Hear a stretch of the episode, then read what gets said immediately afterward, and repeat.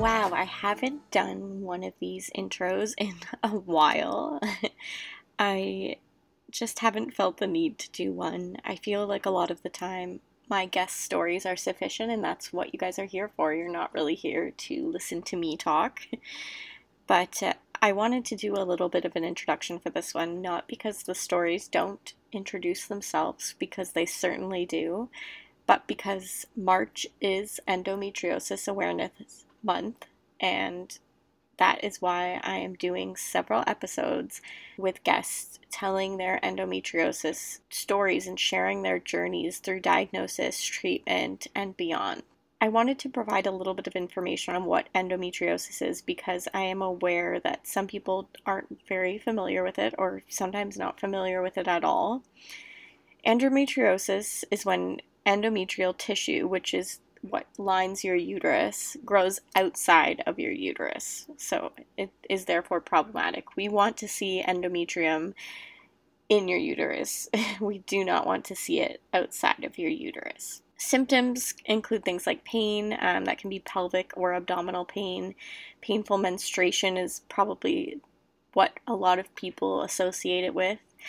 Painful sex, and this is not an exhaustive list at all because it can actually cause a whole slew of other symptoms as well, which you'll see from this episode in particular, but also the episodes coming up, I'm sure. Endometriosis is also a cause of infertility, but not everyone with endometriosis will be affected. Diagnosis is difficult. There's some evidence suggesting that it can now be done for a large proportion of people with endometriosis by transvaginal ultrasound, but unfortunately, this still isn't applicable to everyone. So the primary route of diagnosis remains laparoscopic surgery or keyhole surgery. And this is considered the most accurate diagnostic method uh, according to Cochrane Review. The most commonly seen treatment option for endo right now is oral hormonal contraceptives or birth control and this is to help manage the pain associated with menstruation primarily and potentially some other symptoms that may present. Interestingly enough, when I was reading through this and researching for this episode, I did find out that according to Cochrane Review, evidence behind oral contraceptive use for treatment is actually not very good quality. It's probably one of the most prescribed treatments for endo, yet the studies on it are not great. This isn't the best treatment option, it seems. However, a lot of people are prescribed it.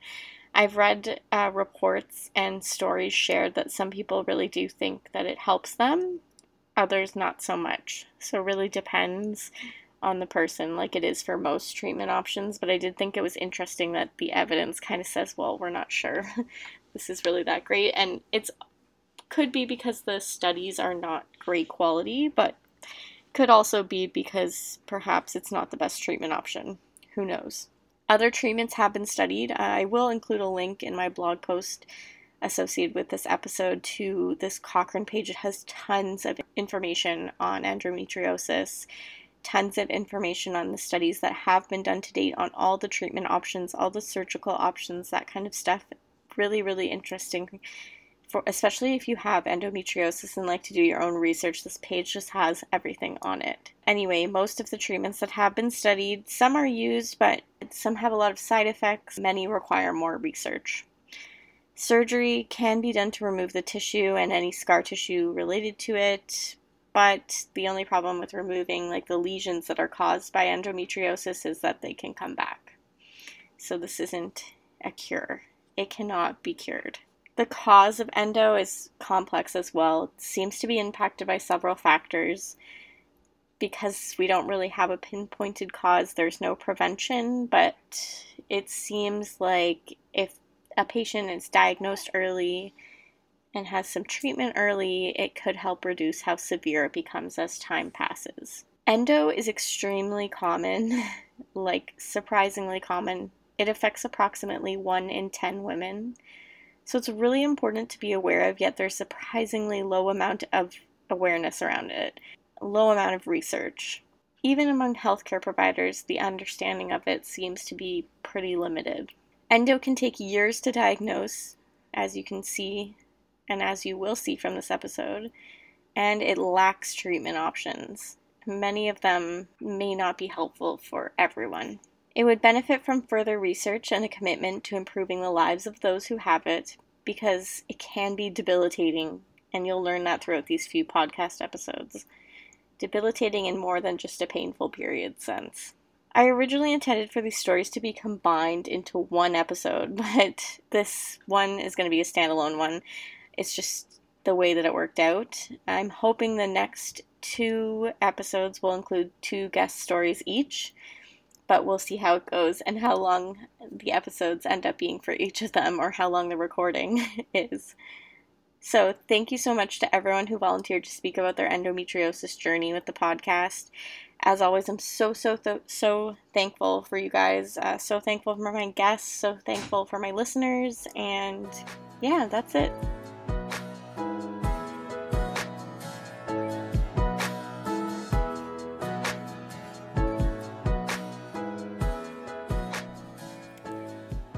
Just a friendly reminder that nothing in this podcast should be considered medical advice. This podcast is for informational purposes only. If you have a medical question, please seek help from your primary care provider. Hi, my name is Joe. I am from upstate New York. Uh, right now, I'm a stay at home mom. I have two daughters of my own, and I'm also a certified foster parent, and I'm living with endometriosis.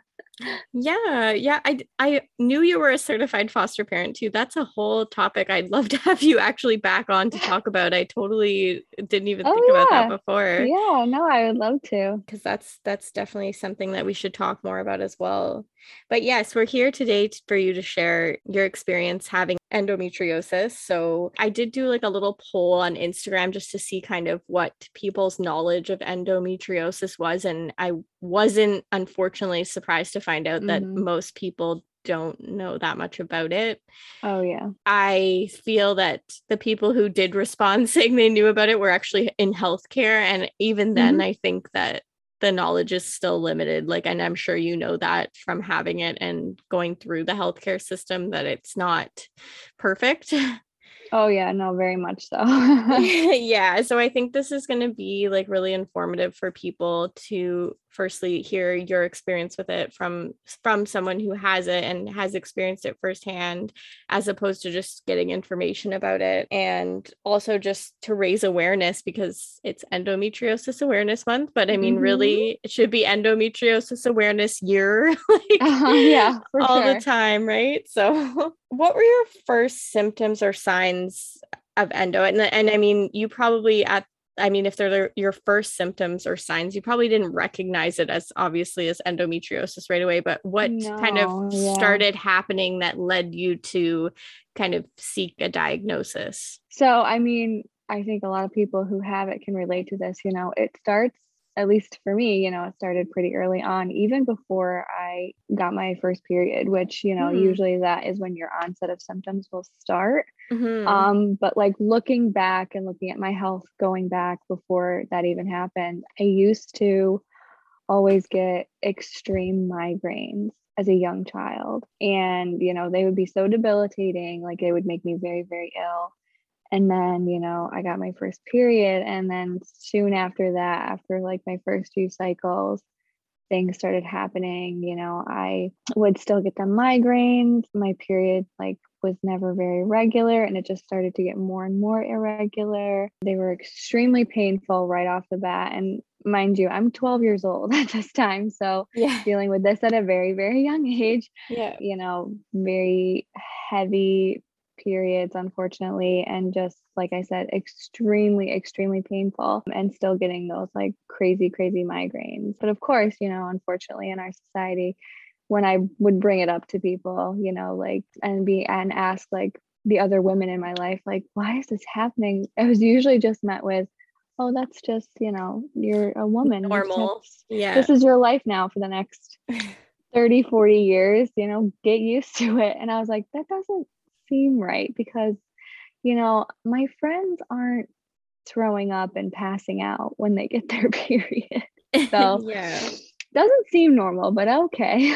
yeah, yeah. The migraines, is that I like I'm familiar with the common like pain, pelvic pain, bad mm-hmm. menstrual cramps, symptoms of endo. Are migraines related to endo like quite yes, frequently? They are. And it's usually because of hormonal shifts. So with endometriosis, your hormones are pretty out of whack a lot of the time. I believe it's too much estrogen or progesterone, one or the other. Yeah, I'm trying I have, to think which I'm, one causes. I'm behind on my research. Usually, I want to say it's estrogen. I think, I think it's, it's estrogen because from the like endometrial tissue mm-hmm. cause increased estrogen. I think so. Yes, I believe sense. it's the estrogen. Just a lot of estrogen. So that's usually what it was, and that would continue. You know, I would get them so often. I remember being an older teen, maybe like end of high school, beginning of college. It got to a point where I was pretty much having a migraine. I think the longest one I recorded was like a few weeks long. Like it just wouldn't go oh away. God, that's horrible. And it was it was not great.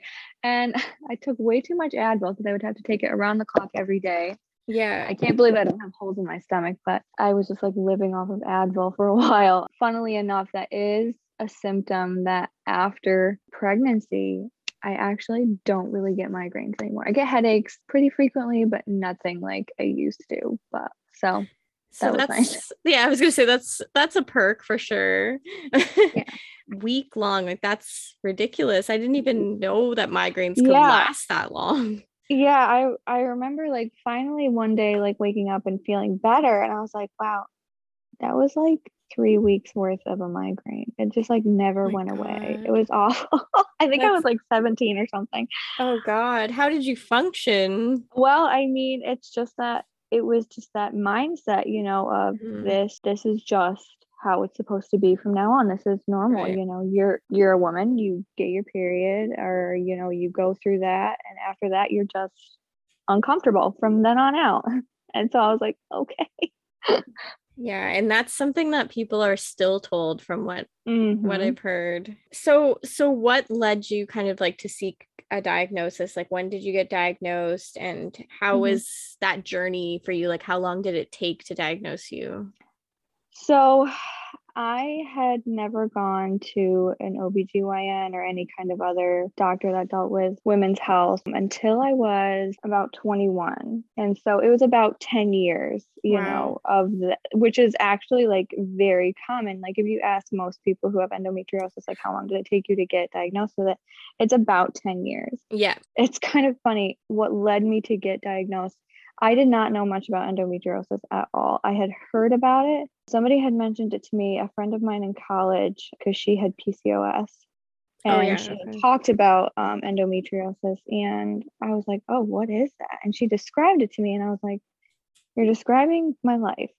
I decided to look it up and I did a tiny bit of research. And I was like, well, maybe I should get this looked into because I had read that it, you know, can cause fertility issues and i had actually just very recently started my my relationship with my now husband and you know we had talked about you know someday wanting kids together. He was actually the one that kind of pushed me a little bit because i had never really thought about getting diagnosed com- like actually like i would just kind of talk about it and he was like well maybe you should get that looked into.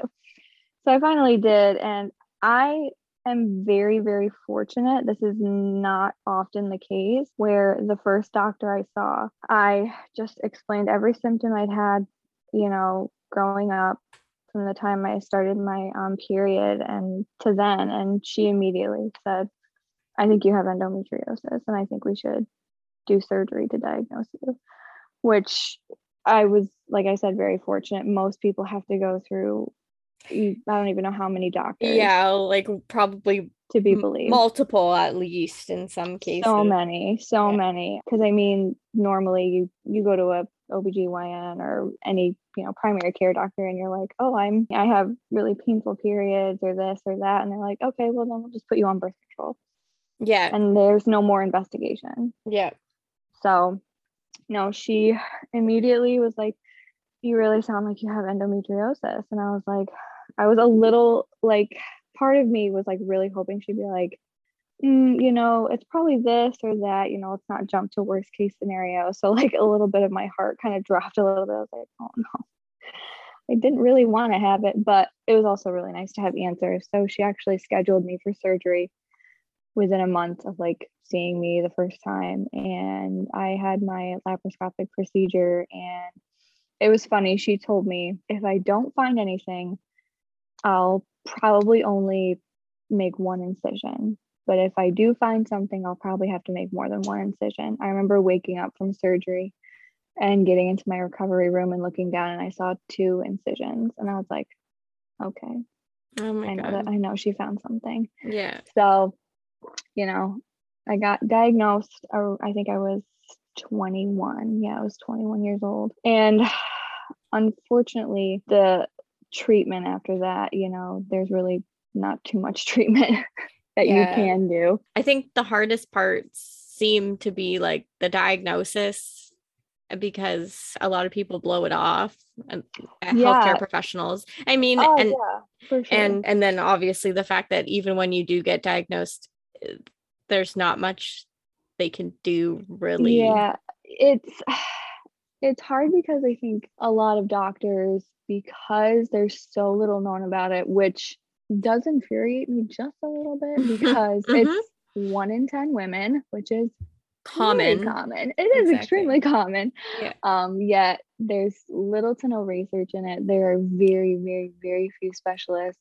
I there's probably more, but I only know of one very prominent specialist in the United States in New York City. Um, I really haven't heard of any more. There probably are, but like I said, I haven't heard. Um, but yeah, it's so understudied and misunderstood.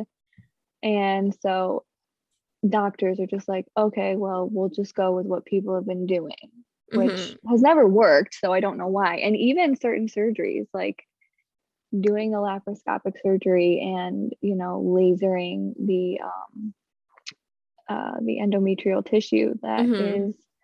on the places it shouldn't be is actually technically not really what you should be doing anymore based on what specialists have said. So Yeah, what is the like preferred treatment at this time or the recommended one, I guess? uh, the research I've done through the specialist that's in New York City, his name I believe is Dr. Seckin. Mhm. Um, he even may be retired now, but he developed a therapy. I want to say therapy through uh, laparoscopic surgery, but he called it cold scissors. And I Mhm. believe it was a way of not just zapping the top layer, but like kind of boring in and kind of like excising it out from like the root, Okay, yeah. hoping it wouldn't grow back. I haven't done a lot of research on that in quite a few years, but that is what I read. And I just Googled it. uh, Yeah. A lot of recent research building on it, it looks like from this last year and the year before. So, Yeah, I think um, Dr. Seckin has been like really pushing for more research to be done into it. I think even maybe his son might be either taking over his practice or was working with him to try and like further the field because he saw this as like a, a huge problem that nobody was dealing with. So he was like, okay, you know, I'm gonna I'm gonna work on this. He has a clinic in New York City. I actually considered going to, but I never ended up going. yeah, it seems like it seems like that method is actually quite promising for treatment. Now, I, I mean, I'm not, I haven't read through the whole thing, but that's at least there's something in the works. But it's sad that it's Yeah, taken so it- long. takes a very long time. Yeah.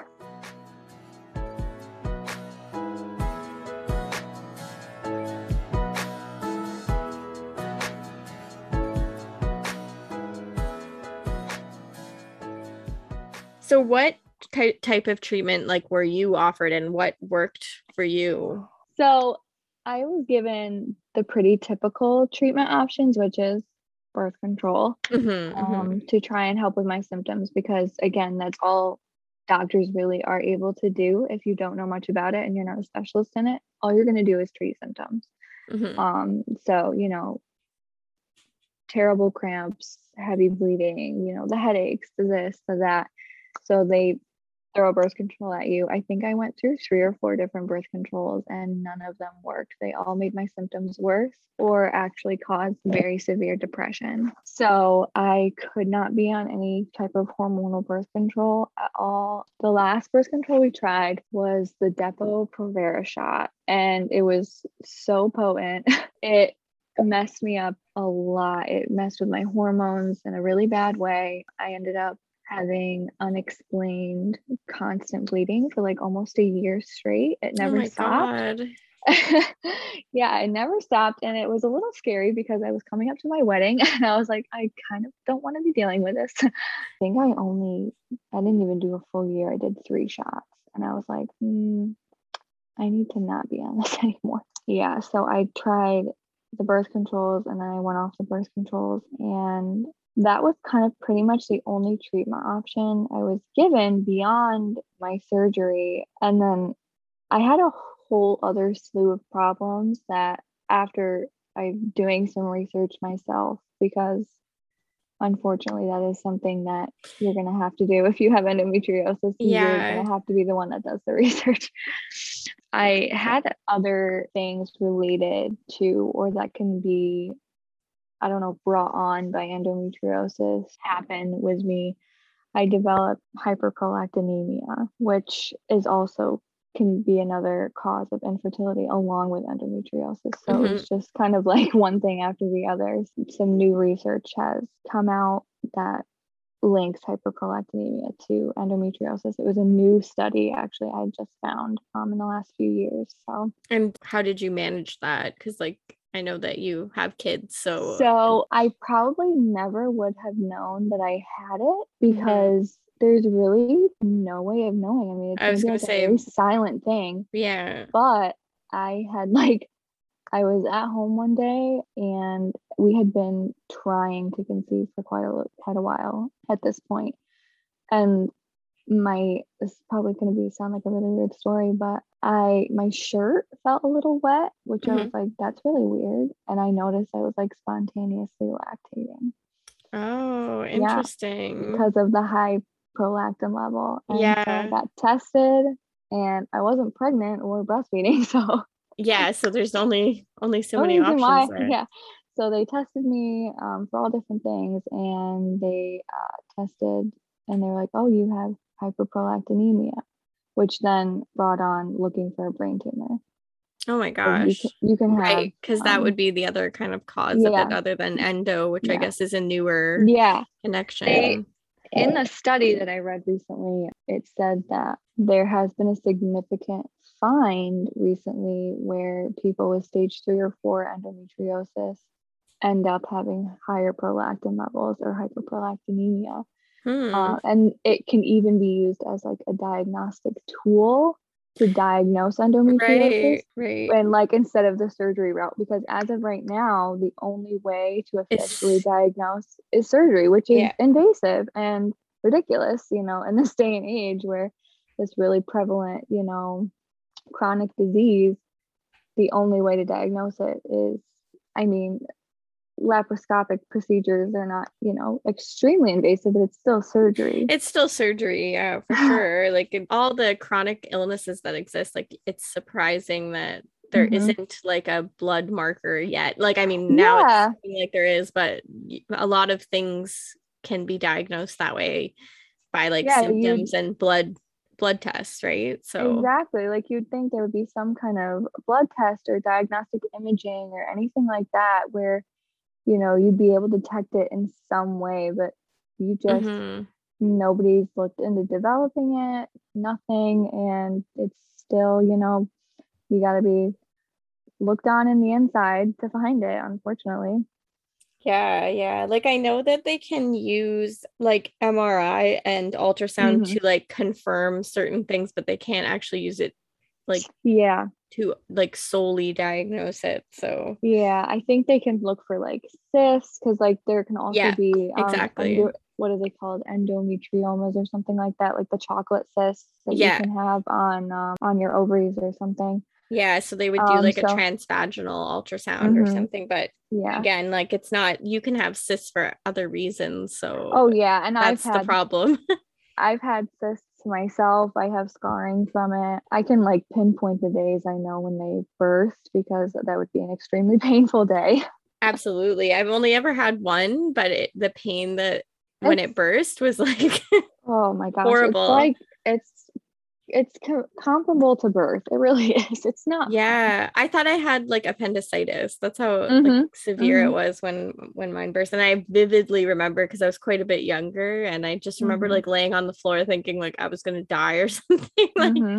yeah, it was horrible. I think I've had. I think I've had at least two or three because I feel like I remember being 14 and being like, I can think back to like a specific day where I was like mm-hmm bedridden, just like mm. writhing around in pain and crying and being like, why is this happening to me? And then happening again a couple years later. And then when I had my surgery, um, my doctor, she showed me the images because they take pictures, you know, of yeah. the of the surgery they do. And she showed me this significant scarring near one of my uh, ovaries and she was like this i believe was a cyst that must have popped and it's pretty big i was like oh great wonderful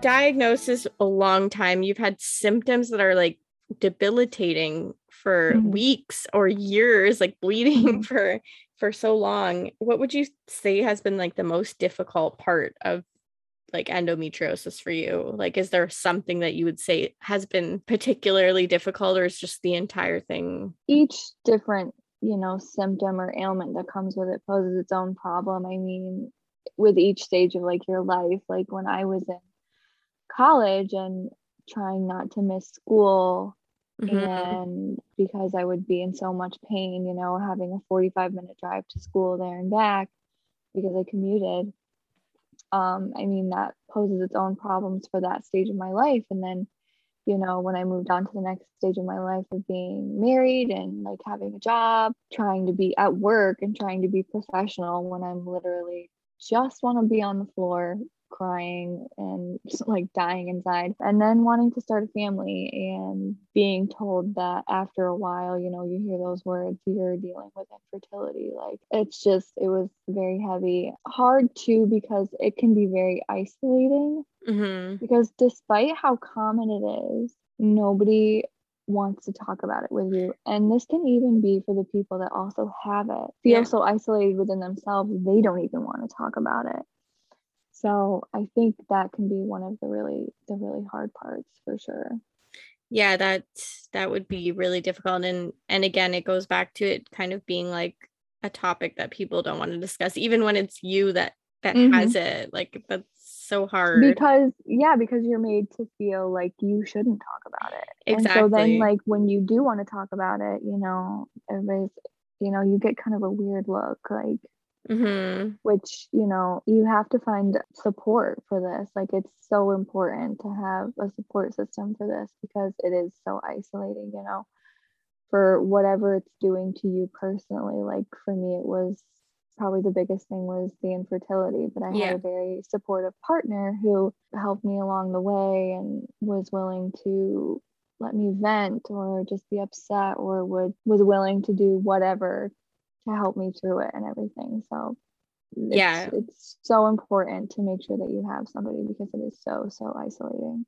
Mm-hmm. How was having endo when you were trying to conceive or when you were pregnant? How did that impact your pregnancy if it did? So it didn't really impact my pregnancies too too much. I was very fortunate in having my symptoms kind of take a break while I mm-hmm. was pregnant. I would have cramping here and there, but nothing nothing that I think was out of the ordinary for a normal pregnancy. I did for both of my pregnancies have to take for the first trimester progesterone supplement right because my body just didn't make enough and i've never been told if that was related to endometriosis or not i have a feeling it probably is all those hormones are all mm-hmm. related to each other in some way so it's mm-hmm. certainly possible. Like, I mean, and you can have low progesterone without having mm-hmm. endo as well. But I mean, yeah. being that endo is related to all these like hormonal shifts, it wouldn't surprise me if there was right, right. And the fact that it was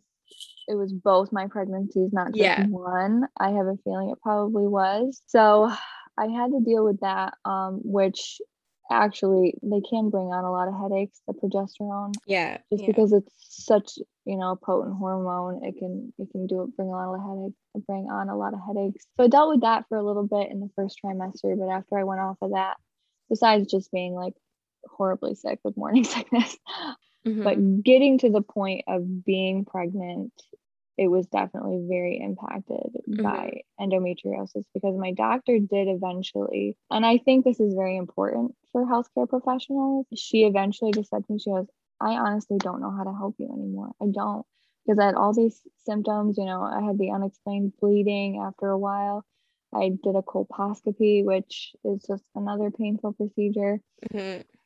and she couldn't find anything and she was like i don't know how to help you so i'm going to refer you to our resident kind of infertility specialist in our office and see if he'll help you and i had recently been diagnosed with a hyperprolactinemia and he Mhm. put me on a, he put me on a medication to bring my prolactin levels down and it was probably almost a year after taking those medications that i actually ended up to getting pregnant getting to the point of pregnancy it definitely impacted but i was very fortunate in that it didn't really impact during my pregnancy too too much Right. And what about after pregnancy? Uh, Like, ha- have you noticed a difference? Like, does it change symptoms or anything? so i will say my periods have gotten a little more regular Which is- Mhm. totally new for me it was like so crazy having a period that showed up the same time. I'd like Yeah. never experienced that but i mean the pain was still there i still had really really really terrible cramps very heavy bleeding you know i would get headaches it changed somewhat but in other ways not really at all so i mean like i've said it's there's no cure for it so Mhm. just as your body changes and you get older it's going to change Yeah, I asked that because I was listening to this podcast will kill you's episode on endo a while Mhm. ago, and they talked about how like doctors used to just use pregnancy as like a pseudo Mhm. treatment for Mhm. which obviously isn't true because then after no. your symptoms would just come back. So if your Oh, yeah. symptoms even reduced in the first place, which wouldn't happen to everyone, like you said. I can't tell you how many time how many people when I would talk about endometriosis would just tell me to get pregnant. My- And there's so many things wrong with that. so to begin reasons. with, yes, yeah, exactly. to begin with, I mean, first of all, you can't just tell people to get pregnant. First of No. all, you have no idea what they're dealing with. Like Exactly. because a lot of the time, like it was during the time where I was trying and I wasn't able to. So like exactly. that's like so gut wrenching for somebody to like just get pregnant. It's like no, you realize not everybody can just, get, pregnant, right? exactly. Exactly. Like also like that's not a cure. So you know you can chuck that idea away. yeah, I can't believe people actually said that. I Oh, thought it was know. I thought it was more archaic than that, but Oh, no. obviously not. I had I had a lot of people, you know, during our struggle with infertility. So many people, you know, that you know, as soon as you get married, when are you having kids? When are you having Ugh. kids? I think I I retreated into myself for quite a few months after being told that I was officially like on the infertility list. And I I didn't talk to anybody for like months because I was so sick of like people being like when are you going to give your husband a baby? And I'm like, yeah. okay well you know we're done. We're done talking. Yeah, So. people honestly, I don't know why people make those comments because you, you just don't know someone else's situation, Mhm. and I and it's know, none yeah. of your business. Is the second part? oh part? i know yeah and i would like try so hard to tell people like you realize like i would try to like edge them or like nudge them to like the idea of why that was so inappropriate be like okay Mhm.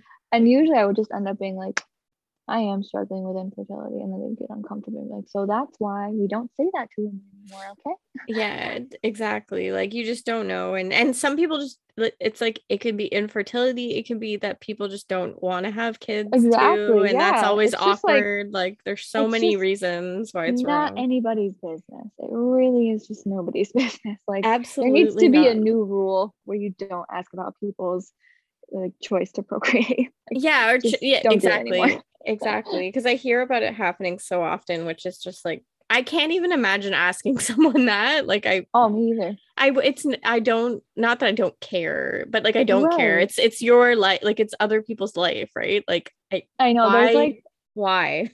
there's and there's like a way to ask. Like instead of being like, when are you going? Do you want to? And if the answer is no, subject dropped. Like yeah, exactly. If you're it. really if you're really that curious, then ask, but ask it in a more sensitive way. Is the right, exactly. So, what is like one thing you wish people, um, whether that be the general public or healthcare providers, knew about endo? For I think each group it's probably something different. For the general public, you know, I think they need to know that it's not just like a bad period. Like that's not what endometriosis is. Like it impacts so much more of your life than people see. You know, we're we're told, you know, this mm-hmm. is this is normal. You should just deal with it. You know, this pain is just part of being a woman and you're expected to get up, go to work, go to school. You know, young girls who are like still trying to find themselves, you know, or young people and they're dealing with this excruciating pain and being told just suck it up you know it's it's so much more than that it can cause depression and like i said it's so isolating. Like nobody will talk to you about it. It's so hard to get diagnosed. Like that when somebody tells you that they have it you know try to understand that it's not just a bad period. Like Mm-hmm. it impacts every part of your life. And for healthcare professionals, they need to stop guessing on how to work with it and stop, you know, saying, oh, well, you know, because it has to do with hormones, let's just, you know, throw a Band-aid on some- it, basically. yeah, let's throw some let's throw a band-aid on, let's give you some birth control and call it good. Yeah. Because if you truly, if you're a healthcare professional and you have somebody coming to you with endometriosis and all these symptoms and nothing's working, stop guessing. Yeah, like Refer I- to somebody else. I like the way that your doctor kind of said, like, I don't know what to do. Like, it's really like nice to hear healthcare professionals tell you when they they they don't Mhm. know they don't know or i need to do more research on that or i need like you know what i mean exactly. it's it's honest Yeah, yeah I mean it's like one of one of two things, you know, either do more research, work harder to work with your patient. You Mhm. know, this culture of like here, especially in the US, of seeing your patient for no more than 15 minutes. It's the you same know, it's- here It's it's not working. yeah yeah it's it's Um, often the same here yeah like either do more research or admit to yourself that you don't know how to take care of this person and what's going on with them and that's okay you know Mhm. you you you want to help them get the help that they need so refer them to somebody else a specialist or you know Exactly. somebody who knows more about it who's dealt more has more has, has had more success in treating and finding a treatment solution because i mean yeah birth control may work for some people. I have heard that you know some people you know maybe they have only stage one or two and it's not you know so debilitating that a birth mm-hmm. control may help it. And that's that's great. And for some people even exercise can be wow. a helpful treatment or even a diet change. Right. But i mean there has to be more emphasis on getting the help that that person needs and stop guessing. Like doctors need to stop just guessing Yeah, yeah. I almost think that like if you suspect like as a healthcare professional, if you suspect the person has endo, you should almost initiate a referral right at the beginning. Even if you're Mhm. gonna work with them through the first couple, like let's try a few things. mm-hmm. Um, at least then they have a referral and it's not then that they have to wait after trying all these things that aren't Yeah. working. You know what I mean? like, set a set a goal be like Mm. we're going to try these few things you know if they don't work and the goal that we're trying to reach which is you being able to function in everyday life without being so debilitated by Mhm. whatever symptom is like the worst for you if we can't reach that we'll find somebody else and maybe they'll be able to help you for people who do have it unfortunately um, what i would say to them is that for now, while we wait for, you know, doctors to, you know, stop guessing and actually get more into the research and doing um, more to help come up with a plan that treats more than just the symptoms, you are going to have to be your own advocate. You are going to have to do your own research. Everything that I know about endometriosis, I've learned on my I've learned by myself. Mm-hmm, I've mm-hmm. read medical articles and journals and case studies and I've learned everything on my own. You're going to have to be your biggest advocate and if you have a doctor trying to tell you that, you know, it is just a bad period and that you, you know, just get on some birth control and that'll help. And you really like you know your body. You mm-hmm. know your own body. If That's the most important thing, I think. Yeah, if you if you know it's more than that, keep pushing. You know, you deserve to be heard and understood and have your life, you know, have your life back because it can be all consuming because mm-hmm. it can be outside of your period. Like I've had cramps that were like honestly like labor pains when I wasn't even on my period. Wow. So you're gonna have to be your biggest biggest advocate unfortunately it is unfortunate that that that's the case and i really hope that you know as as I, I feel like in the past couple years there's been a real push towards mm-hmm. like finding out more knowing more about all women's health topics like there's really mm-hmm. a big force of women now working in the healthcare field and and in research and stuff and they really care about breaking those barriers down and and providing more information and care to women who need it Definitely. and i hope that that impacts endometriosis and like the care and the treatment and the diagnosis and that there is more research and funding put into the that research so that you guys like so that there's answers because mm-hmm. something so debilitating like when you compare it to another chronic illness for example like mm-hmm. diabetes mm-hmm. exactly. has so much research because it can be exactly like debilitating mm-hmm. um but because this is a women's health problem mm-hmm. and because it's so often been brushed off as just bad cramps or just a bad mm-hmm. period it it just doesn't have that amount of research behind it and it shouldn't be that way like it's clearly can impact your everyday function in so many ways mm-hmm. it can mm-hmm. impact your life like oh, yeah. infertility impacts your whole life mm-hmm. and yeah it's just i really hope that like w- with this movement that i'm seeing that that we start to see like more treatments more more ways to manage it quicker diagnosis no one waiting mm-hmm. for years and years to be diagnosed like i i really hope that that's on the horizon and it, it does really seem like i've definitely seen a lot more research come out and i've seen more for people sure. specialize in it and that kind of stuff so hopefully hopefully we're on the cusp of a better future yeah i i think even since i was diagnosed um oh gosh 21 that was seven years ago. Even since then i uh i've noticed i i hear about it a lot more i hear about people talking about it a lot more and i'm it's always i'm always like really happy when i hear somebody talk about it. I'm like oh yeah let's talk about it you know? Let's stop pretending it doesn't exist just because it has to do with people's periods. Like, yeah, thank you. Exactly. no, I definitely have seen like a shift a little bit. It's it's not as much as I would like, but mm-hmm. it's definitely moving in the right direction, I think. So it's really good to see. I hope I'm contributing to that. Maybe more people yes. will be informed oh, no. about it, you know. So No, I love it. I've I've been I've been listening to your podcast and everything and I've actually been learning a lot myself. So oh, I'm good. I'm really excited that you are doing this. Well, I'm really excited and thank you for sharing your mm-hmm. story and um, I'm looking forward to hearing other people's too just because yes. I know from your experience that that they can be so different. So I'm I'm oh, curious oh, yeah. to see how that yes. how Very that pans different. out everybody's going to have you know their own story and it's all going to be so different that's why it's so important to to talk about it